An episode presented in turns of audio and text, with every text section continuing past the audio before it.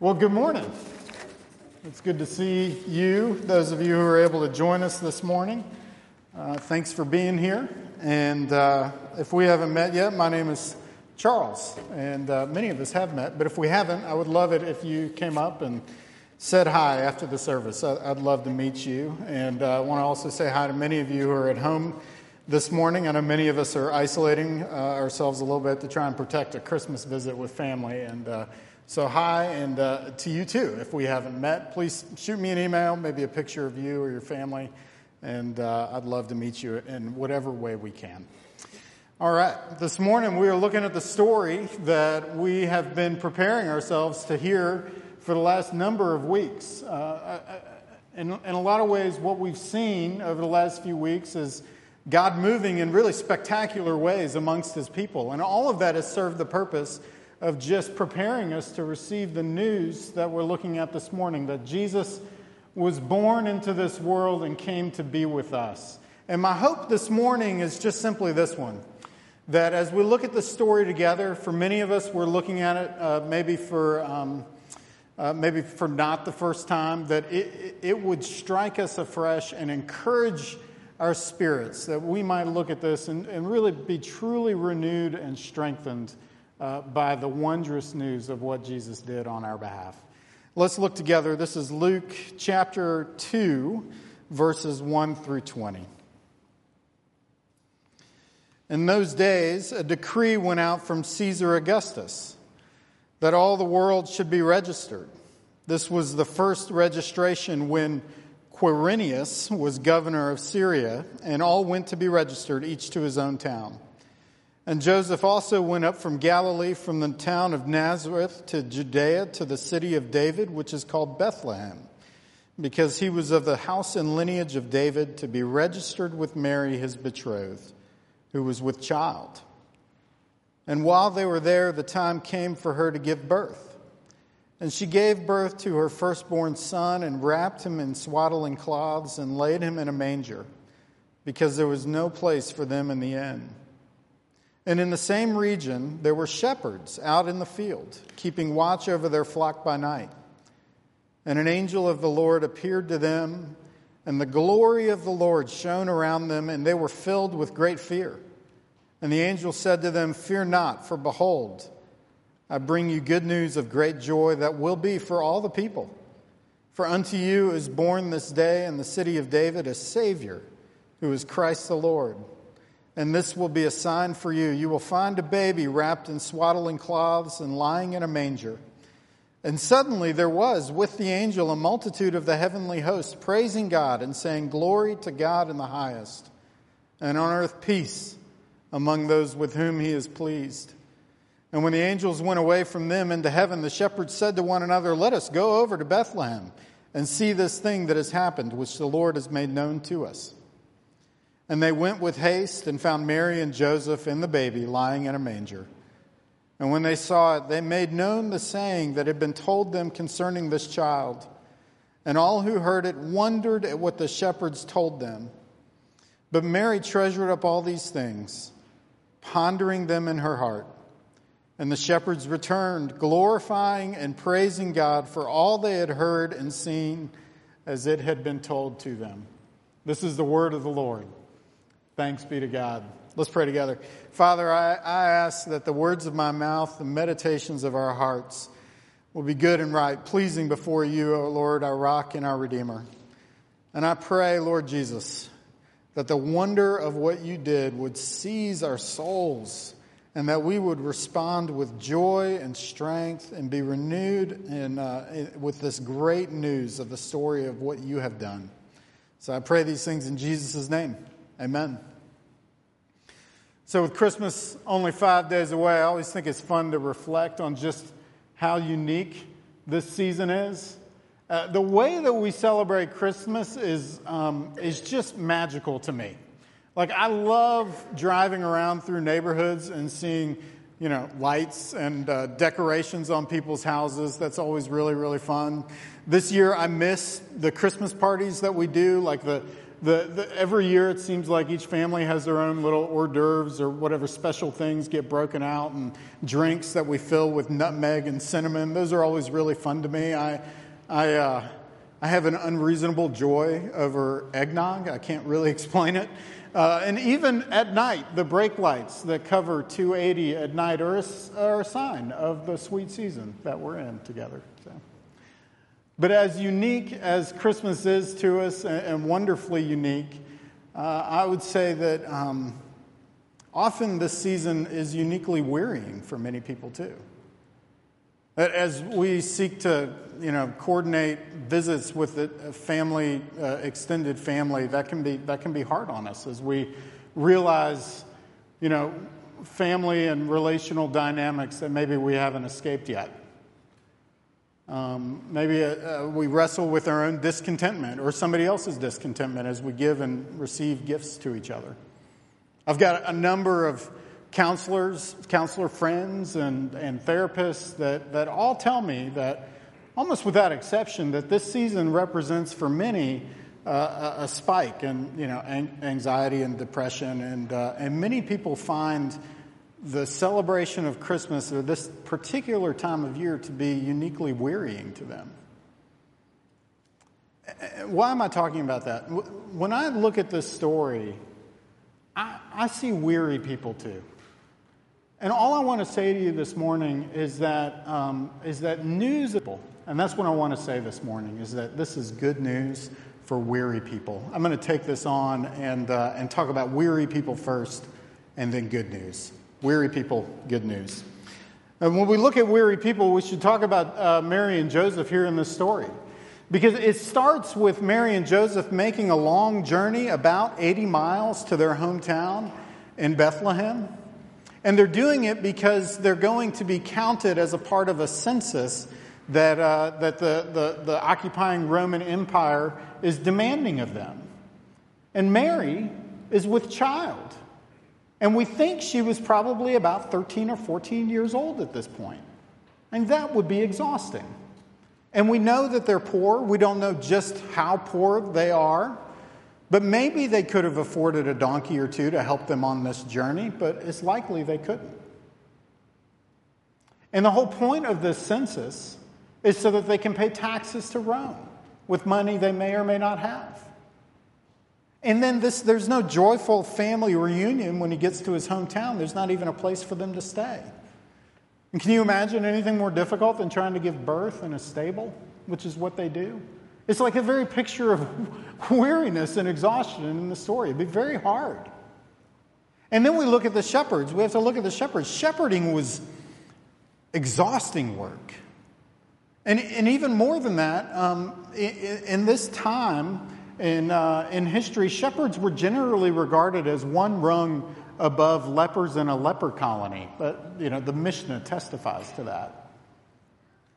And, and we find them in the middle of the night after a hard day at work, probably huddled around a fire, trying to keep warm as they might drop off to sleep. These are weary people in this story. And, and it's interesting to me, they're weary in very ordinary ways. Like there are some particular circumstances that are unique to their experience of, of weariness, but in a lot of ways it's just ordinary. One of, my, one of my favorite authors, I'm coming to love him more and more the more I read him, is Wendell Berry, and he talks a lot about uh, just the goodness of an ordinary life and the weariness that accompanies it. And he, he kind of, ever, ever, it seems like everything he writes kind of gets at that point in a lot of ways. But one of my favorite lines is in one of his poems. He says, We live the, the given life, not the planned. And if we're, if we're honest, we find that the ordinary life as we understand it, or the given life, takes us not around but right through weariness for us too.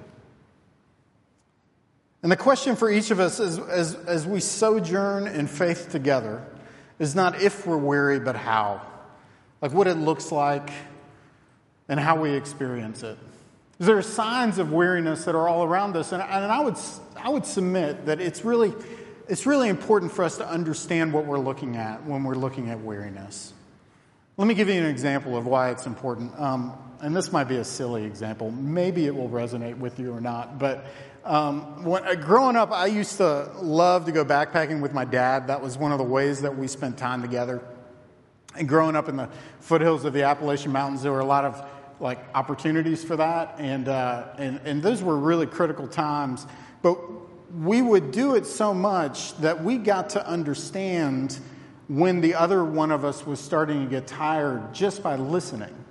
Like when we would hear, uh, when we would hear, you know, somebody trip over a rock or a root, or a foot would start to slip, or something like that, we would start to see that one of us was starting to get exhausted, and that was really important for us to understand because that's usually when injuries happen.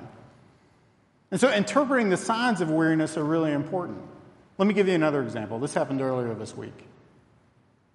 So, many of you know that I just love uh, the early morning hours. That's when I read and pray and study and think and write. Those, those, those are kind of coveted hours in the morning that, that I love to protect. And I'm driving into, I'm driving into the office as I normally do.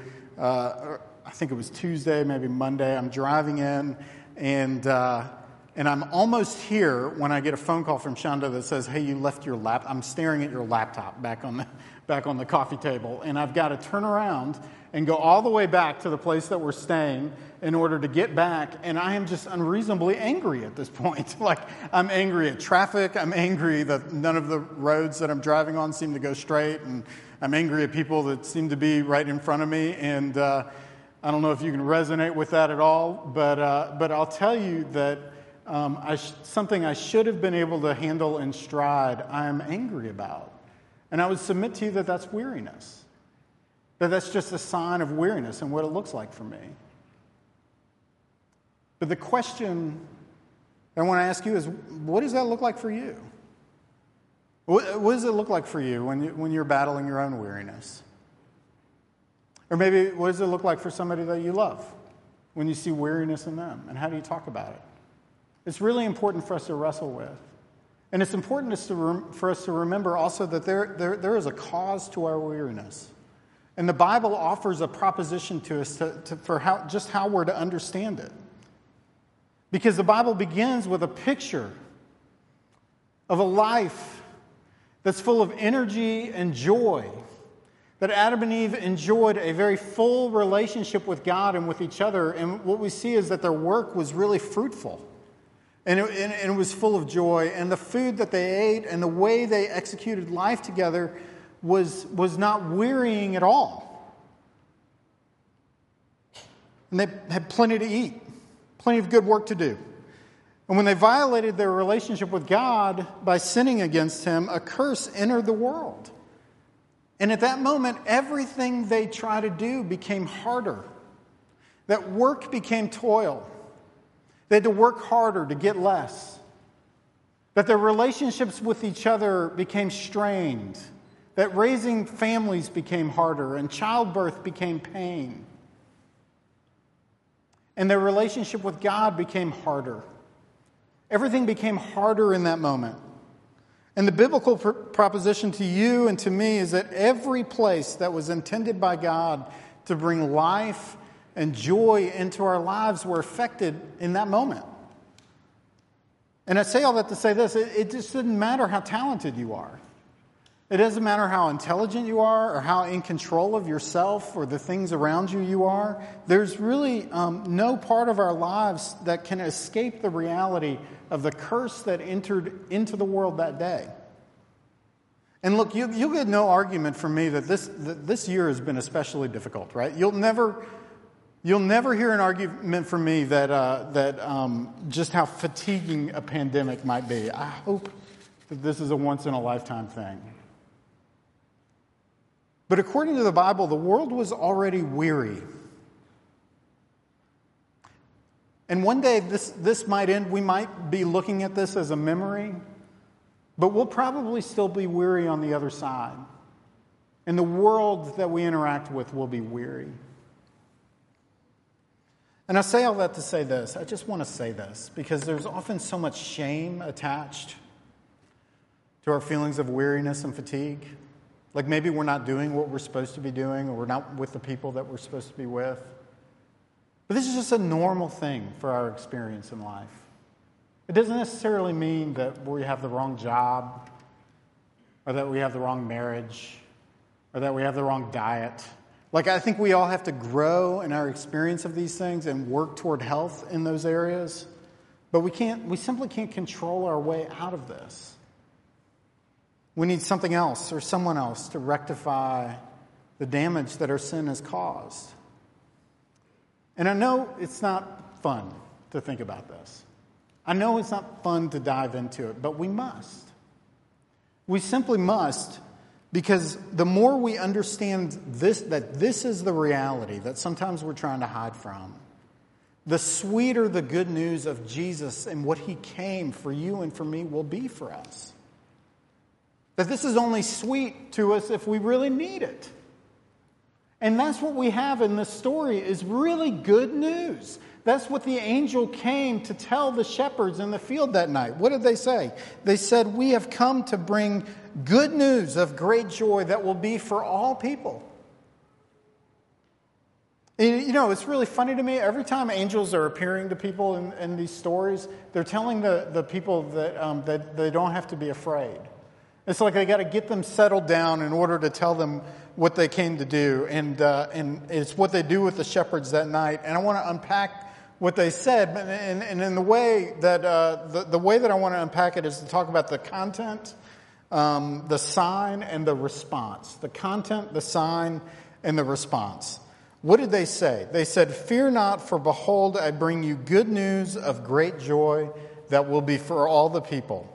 And then going further, they said, Unto you is born this day in the city of David a Savior who is Christ the Lord. And then you see a band of angels join in singing. The sky lights up with the Shekinah glory of the Lord. And they say, Glory to God in the highest, and on earth peace among those with whom he is pleased. This is a famous passage. I bet for very few of you, these are, these are, uh, these are new words, but these are, this is good news because what they are making the claim is that the long awaited and prophesied Savior of the people of God has arrived in the form of a baby in Jesus. That this is exactly the one that the prophets have been talking about for centuries and that he was born in the city of David just as he was prophesied. And even more, it says he is the Lord, that he is God himself who has come to be with them. And listen, he is the key to restoring peace with God that was violated with the curse. That he, that in this one, it says, Glory to God in the highest, and on earth peace among those with whom he is pleased. That when Jesus comes into the world and into our lives, you need to hear this that when He comes, He brings peace for us with each other and for us with God. And that is the hope that we have when we look at Jesus. The content of this news is so wonderfully good because that is the promise of Jesus that He brings with Him when He came to be with us. So that's the content. And the content comes with a sign. Like alongside the announcement, they point to a sign. They say there'll be a sign for you. Go to the, uh, to the city of Bethlehem and see it. And see, uh, you, you will see a baby in a manger wrapped in swaddling cloths. That's the sign that's given to him. And, and, and I bring this up because we, we so often see like an announcement, and alongside it is a sign. Okay? Like there's the content of an announcement alongside a sign, and that sign serves the purpose to bear witness to the truth of what was just announced. Think about every time we look at a story where Jesus performs a miracle. It's almost always accompanied by teaching from Jesus of some kind. That there's a sign being performed that points to the truth of what he just said. And that's what we have here. Is a sign being offered for the people that point to the truth that Jesus has come to be with them. And this is incredibly good news. And you can see it in the response of the people. And there's nothing that energizes the weary soul like good news. Am I right? Like, just think about some of the good news we've heard over the last week or two. It's been energetic. Why? Because it, it gives us great hope. It gives us hope that, that the weariness that, that, that, uh, that we're experiencing might come to an end one day. And that's what we see in this passage. Because these shepherds who were probably sleepy, you know, maybe thinking about another long day at work tomorrow, suddenly they are up and they are running. It says they ran with haste to go see what, uh, what the angels had told them about. And then from there, there's no slowing to their activity. And the response, what you see is it's just, it's just really fun to look at. Look at verse 17. First, they make a proclamation. They start proclaiming what they saw. When they saw it, they made known the saying that had been told to them concerning the child. They can't tell enough people about what they just experienced. They went and met Jesus, and now they can't stop talking about it. So you see a proclamation, like when you see something like this, you need to tell people about it. That makes sense. But you also see praise. They return to their field, glorifying and praising God for all that they had heard and seen, is what they said. So you got praise, you got proclamation, you got praise. They were so convinced of God's action in the world on their behalf that it moved them to praise. And then finally, and you see this with Mary you see pondering. It says she treasured up all these things, pondering them in her heart. It means she was thinking deeply about what the shepherds just told her about what they experienced and stored them in a place, like sunk them deep into her heart in, in a way that she would never forget them. And, I offer this response to you as a way that it might instruct us to, as we think with faith about what our own response might be as we hear the good news about the birth of Jesus Christ on our behalf. Like each one of these are just wonderful for us to consider what our own lives might look like proclamation, praise, and pondering. Let me start with proclamation. You and I, just by being people. We are proclaiming things all the time, are we not? Like everything we do, like the things that we wear, the friends that we have, the people we have over at our house, the cars that we drive, they're all proclaiming something about what's important to us, right? Like, I'm not sure I was going to use this as an illustration or not, but I'll go for it. So, um, if you look at the car that my, my wife drives the car that I used to drive, and if you look at it, you'll see stickers all over it. And you'll see a, a rack on top. And if you look at that car, you'll say, oh, hey, this person really loves outdoorsy, recreational, adrenaline activity that involves moving water. Like that's a, that's a proclamation right there. And proclamation is so good for us, not, not just, not just because, uh, because uh, not just because that, like this is the God ordained way that people come to know Jesus, although that's critically important.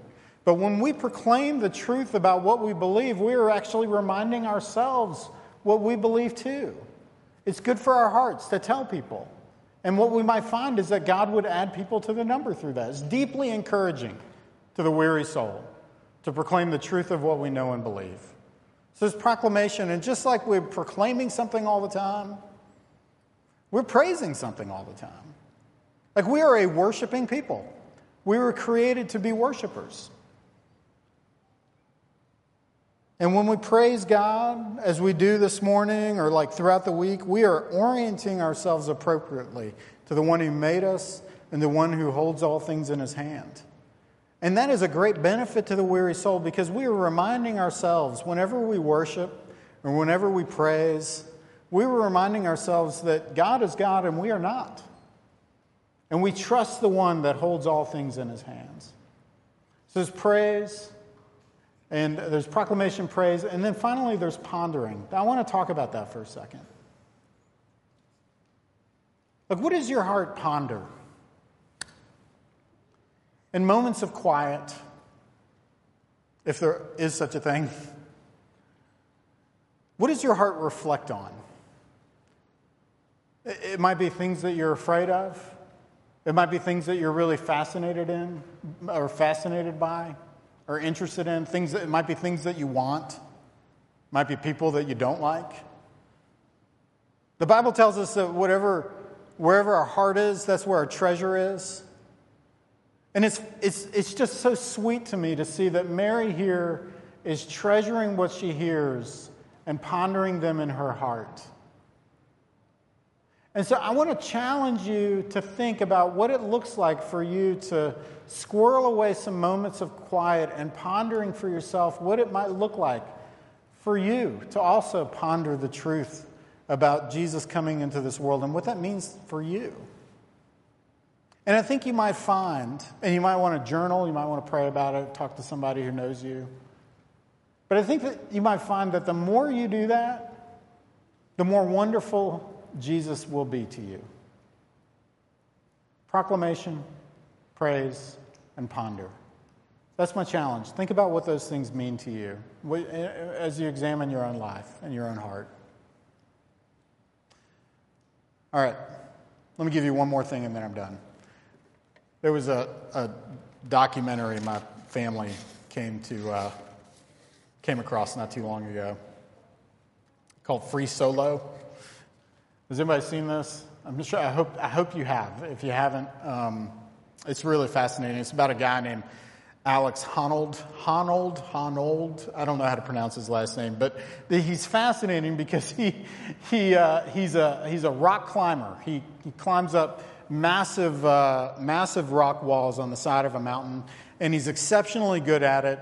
And uh, and and he's also a little crazy because he does it with no ropes or safety gear at all. And if you watch this uh, documentary, it will take your breath away because the camera will pan out and it will show you just how high up in the air he is. And if he makes one little slip, then he'll fall. And, uh, and what I noticed while I was watching this with my family, I remember leaning over and telling Shonda, Shonda, my hands are sweating. like every now and then, you're not just observing a story, you're experiencing it. And I think that's the kind of story that we have here this morning. One that we're not just looking at, but one that's also our story as well. Because if Jesus really came into the world for his people, then that means if you look to Jesus with faith, then he came for you. And this story is your story too. Amen. That is good news indeed. Let me pray. Jesus, you are the, the good Savior who came near, who took on our own weariness that we might join you in strength. And I pray that's what, we'll be, what we will be doing this morning, that you, Holy Spirit, would be strengthening us by reminding us of the good news of this story as well. And I pray these things in Jesus' name. Amen.